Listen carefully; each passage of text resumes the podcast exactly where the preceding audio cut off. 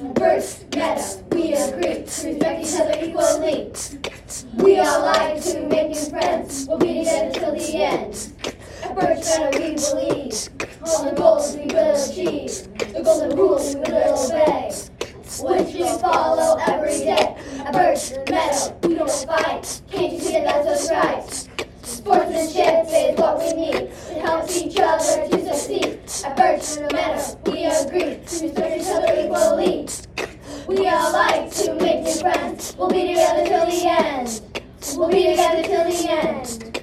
We'll be together till the end.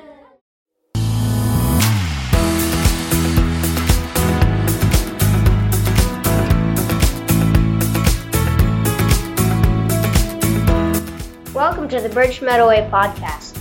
In our episodes this school year, students will debate about the U.S. states and partnerships. Each segment will be a debate about two states. They will discuss which state is better to visit. Some topics include landmarks, waterways, attractions, and history.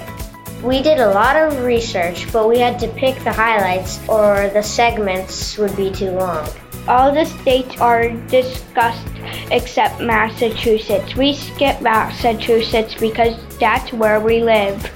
We know you will learn a lot about the United States by listening to these episodes.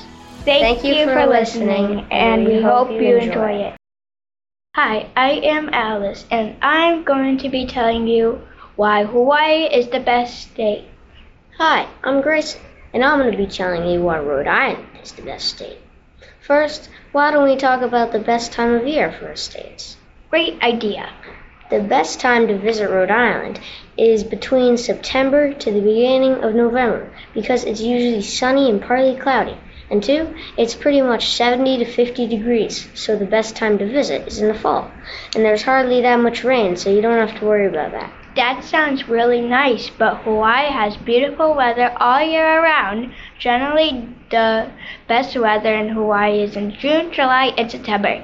This is when travelers can expect the least amount of rainfall along with warm water temperatures. However, Hawaii has pretty great weather year round. After all, the Aloha State experiences only two seasons. The average temperature range is between 65 degrees as a low and 82 degrees as a high year round. Well, that sounds great, but if all you get is usually warm weather, you're missing out on all the fun stuff that you can do in the winter, like sledding, skiing, snowball fights, and some other fun stuff that Rhode Island has. Hmm, if you like winter, I could see that. But if you like the beach year all year round, Hawaii may be the best place for you. How about if we compare history in our states next? That sounds great. I'll start in Rhode Island, the Dorr Rebellion. It almost made the it almost made the whole state have a civil war against each other. A man named Thomas Wilson Dorr tried to seize the Providence Armory by force, but failed and fled the state. But then he came back again to hold a people's legislature at Chepachet. But when an army of 2,500 marched to Glocester, Dorr's movement fell apart and he fled the state a second time. But again he came back, but this time got arrested. Wow, I've never heard about Dorr Rebellion. That's really interesting. Rhode Island does have some interesting history. In Hawaii, though, the Pearl Harbor Memorial is one of the most important historical landmarks in the United States. On December 7th, 1941, the Japanese military launched a surprise attack on the U.S. naval base at Pearl Harbor. The attack killed 2,403 service members and wounded 1,178 more, and sank or destroyed six U.S. ships. They also destroyed 169 U.S. Navy and Army Air Corps planes. The attack on Pearl Harbor was an important battle during World War II. Well, that also sounds interesting. Sounds like both were a big part of American history. Grayson, maybe we should talk about the waterways next in our state next. What do you think? I think that's a great idea. Why don't you start this time?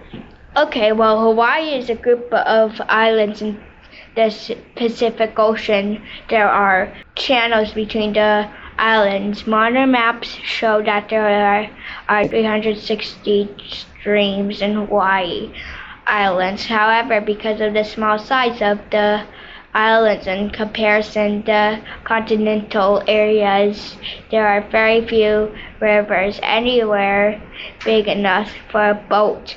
In the islands, so Hawaiian islands may have beautiful oceans all year round, but no real rivers to speak of. There are lots of waterways in Rhode Island, but the most known is probably Narragansett Bay because it belonged to Native Americans before today. And even though it's one of the smallest states, it's really rich because it's because of its well-known fishing. Sounds like Rhode Island has both oceans and rivers. Hmm, well, maybe we should talk about landmarks next. I have some great ones in Hawaii. How about in Rhode Island?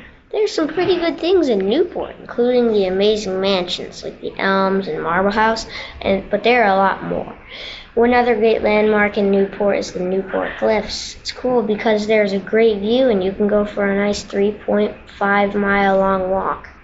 Well, Grayson, mansions and cliffs are pretty cool, but what about active hot lava? So beautiful and tropical that the whole state is like a landmark for its natural beauty. For example, Volcano National Park is a ground is a great landmark to visit because it has active volcanoes established in 1916.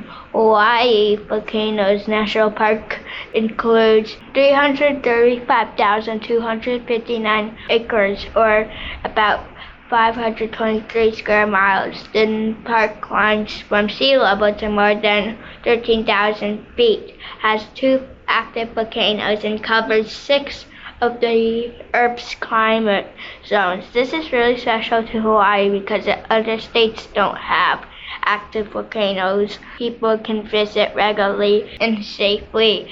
Who doesn't want to see a live volcano with lava? Well, now I do want to see volcanoes, but I still like mansions. Mansions are pretty cool. Historical sites are cool. Landmarks are cool. There's so much to see in every state. I would love to see them all in all states. Yeah, I wonder what the other states have. Thank, Thank you, you, for, for listening. listening. Hi, I'm Carolyn, and I will be representing Utah for our debate. Hey there, my name is Cam, and today I will be Arkansas in this debate. These are completely different states, so this will be an interesting debate. I wonder who will win this amazing debate. I'm rooting for Utah, but let's start. As you already know, Arkansas is probably better than Utah. First, we will share when the best times to come to Utah and Arkansas are. Hey, you can't say that yet, and we haven't even started the debate. But whatever, let's just start. Okay, let's start. I will go first. The best times to visit Utah are in April, May, and June, as well as the months of August, September, and October. They are the best times to visit Utah as the temperatures are mild and the nature is either blossoming or turning a beautiful shade of orange, red, and brown. It's also really good to go then because there are national parks like Arches or Zion and maybe even Capitol Reef. They're all amazing and that's only a couple examples. Some other fun stuff is that in the summer you can go and do tours at Monument Valley, but I'll explain what that is later. It's also fun in the winter too because you can ski on mountains and skiing resorts in Utah. That makes me want to go there. The best times to come to Arkansas is in the months of May through August because it is really warm and it is also high in humidity during this time. The reason why this is is because where the state is located. You can also do many activities like going to diamond mines with your friends and family. You also you also may want to go to Hot Springs National Park. Hot Springs National Park is a big land with many hot springs that blast water into the sky. Wow, that's really cool. But did you know Arkansas has over a hundred faults, which are earthquakes, per year? I would hate that to happen in Utah. It sounds risky because it could damage stuff like trees, power lines, and maybe even your house. So it would be way worse because you could get unlucky when you visit because an earthquake could happen at any time. True, but at least Arkansas doesn't have arches that could collapse at any second, or people dropping like flies and literally falling off those arches because there have been two deaths from people falling off an arch. Also, the temps the temperatures can get to a high of 81 degrees. Oof, that's true, but it does get pretty hot in Utah, but it's a dry heat. A fun fact is Utah is one of the driest states in the country. But anyways, let's get on to the landforms and waterways category. Okay, let me start. One of the biggest lakes in Arkansas is called Lake Ouachita. It is Arkansas's biggest lake, ranging at 63 miles long and 36 miles wide. Plus, you can go fishing and boating in this area.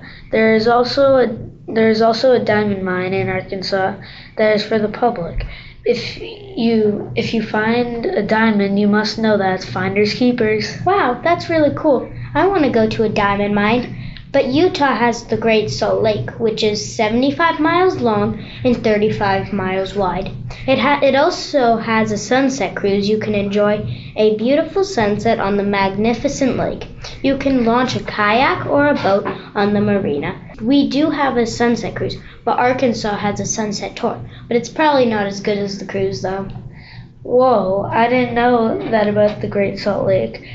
But I bet Utah doesn't have a diamond mine. But even if they did, I don't think it would be for the public to use. And we also have a marina, just just so you know. And yeah, the tour probably isn't as good as the cruise. Okay, you're right. But when are diamond mines fun when you could have other fun stuff, like an amazing amusement park called Lagoon Amusement Park, that is the second oldest in America? Arkansas does have many amusement parks, though, just not as old as your amusement park. Arkansas is great the way it is. Okay, yes, Arkansas is good the way it is, but we have had also a very, very old wooden roller coaster. Okay, that sounds really cool, but let's move on. Next, we will be telling you about the amazing attractions in our state. I will start us off with one of the cooler places in my state. It is called the Turpentine Wild Creek Wildlife Refuge. It is located in Turpentine Creek. The TCWR is a refuge for wildcats that were abandoned or got separated from their families. They all, they have wild cats like lions, tigers, bobcats, and many more. The TCWR is open to the public, so it's like a it's like a mini zoo, but just for wildcats. Hmm, that's really cool. In Utah, we love animals. We don't have a wildlife refuge for wildcats because we don't want the animals to be caged up. We want them to be free. People in Utah like to visit national parks and see animals that are not caged up and have more freedom. They can hunt or forage like they naturally do. The reason the wildcats are caged up is one because most are injured and can't return to the wild, and two, you can't just let them out into the wild because it's not their natural habitat. They're sometimes placed in zoos, but the wildlife refuge has the food that the wildcats need to survive, and they work hard to have big enclosures that that are like the animal's natural habitat. Oh, that's so cute. I want a mini zoo. In Utah, we they have a bird refuge in Brin, in Brigham City. It sounds pretty cool to visit, just like the Wildcat Refuge in Arkansas. In Utah, they have a bird refuge, but one of my attractions is Monument Valley. It's a really cool and pretty valley that you can walk through on a tour, see cool animals, and make memories. It's one of the most photographed places on earth because of how pretty it the valley is, and it has a giant sandstone rock formation that is that has been sculpted over time and around 400 to 1,000 feet above the valley's ground. Whoa, I didn't know that you had a you have a bird refuge. That is so cool. One other can't miss attraction in Arkansas is Hot Springs National Park. Here you'll find geysers, aka hot springs. There's lots of wildlife in this area, like foxes, deer, and many more. That's cool. I want to visit Hot Springs National Park, but let's move on to historical events. Okay, let's go. I'm excited because I have a couple good ones. This time I can start. In Utah, one of the historical events is the Mormons. You can't really talk about Utah without mentioning the Mormons. So the Mormons came all the way from Illinois and walked to Utah, but they made it and sadly took over Native American land and forced them to live on smaller land, and now almost half of Utah are Mormon. That is sad about the Native Americans getting kicked off their land. Now let me share some of my historical events. There are many events in Arkansas, like when Arkansas became a state on June 15, 1836. But one that really sticks out is when Arkansas left the United States to fight against the North in the Civil War. It was in 1861 that the Civil War started. 1865 was when the war ended and Arkansas rejoined the United States. I don't want to be rude, but wasn't Arkansas fighting to keep slavery, not fighting against it? My state never even had slavery to start. Yes, that is true, but I don't recall Utah fighting in the Civil War for either side. Utah was not a state until 1896, and the Civil War was in 1861 to 1865. Yes, some people from Utah did decide to go fight in the East. Utah was loyal to the Union, though.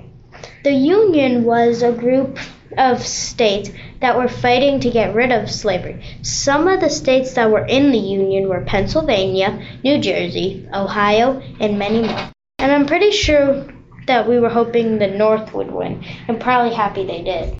Okay, that makes sense why you weren't in the war, but now slavery is gone. But in conclusion to our debate, our last category is the Native Americans that used to live in our states. I will start us off with one of the Native, Amer- Native American nations that are really important to Arkansas is the Caddo Nation. They had many jobs like farming or trading with other nations or tribes. The woman, the woman, the women took care of the children and did the cooking. They also made the clothing out of animal skins, while the men went into the woods and did the hunting they needed to get food, the food they needed.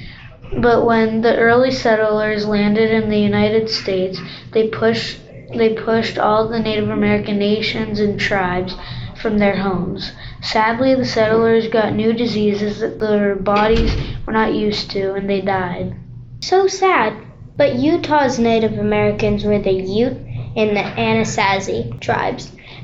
And when the Mormons came, they forced the Native Americans out of their home. And like you mentioned, also brought diseases that killed most of the Native Americans because their bodies couldn't fight it. And the Anasazi tribes were known for their rock dwellings, which ancestral Pueblo people built into cliff walls. The Utes were known for their tanned elk and deer hides, which they traded along with dried meat, tools, and weapons. The Utes were hunter gatherers. They moved from place to place frequently as they gathered food for their families. Ute men hunted deer, elk, buffalo, and small game. Ute women gathered roots, pine nuts, seeds, and fruit. Ute Native Americans also enjoyed eating grasshoppers and other insects.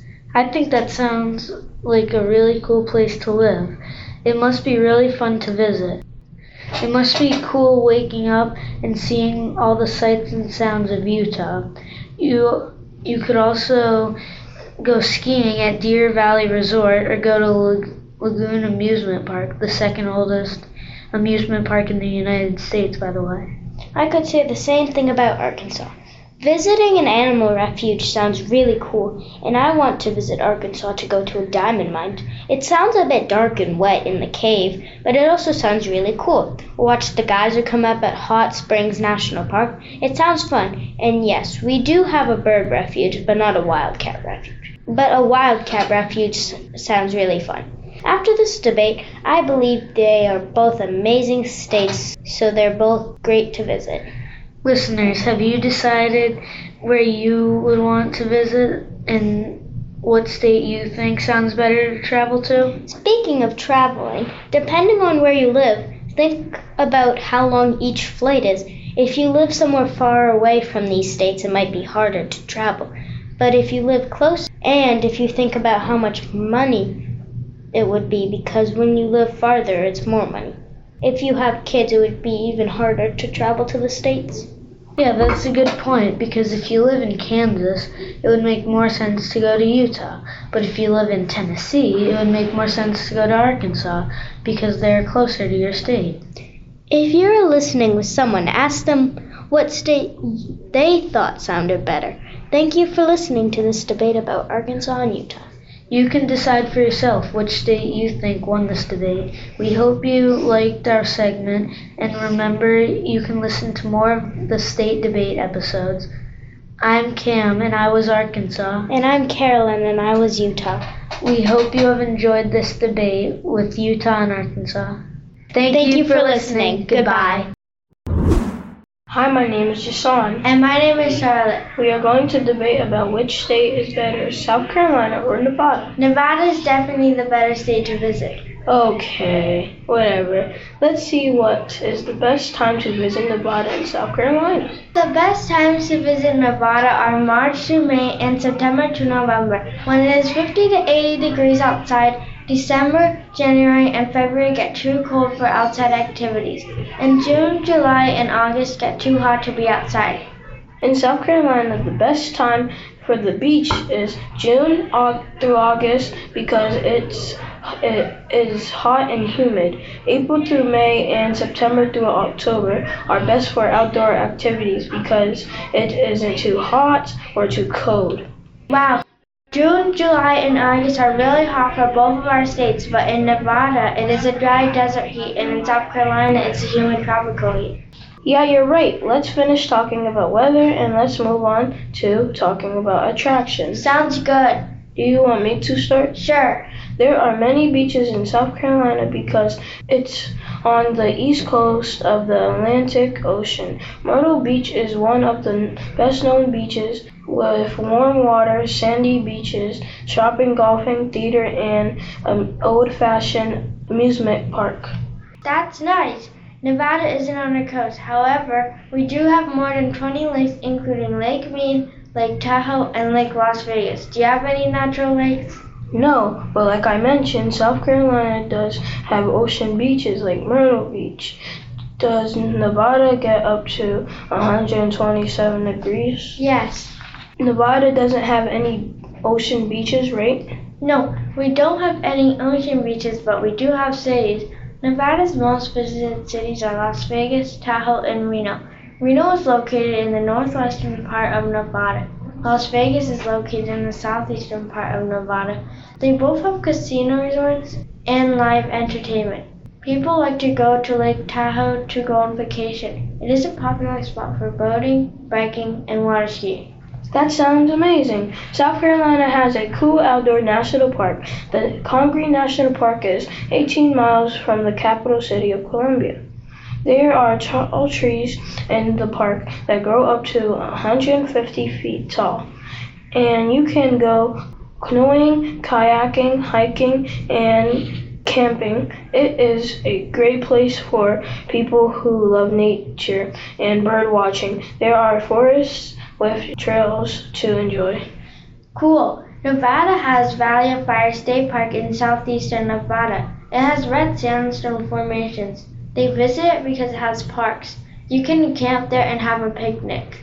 South Carolina also has big cities. The most visited cities are Columbia and Charleston. The city of Columbia is the capital of South Carolina and it's the center of the state's government.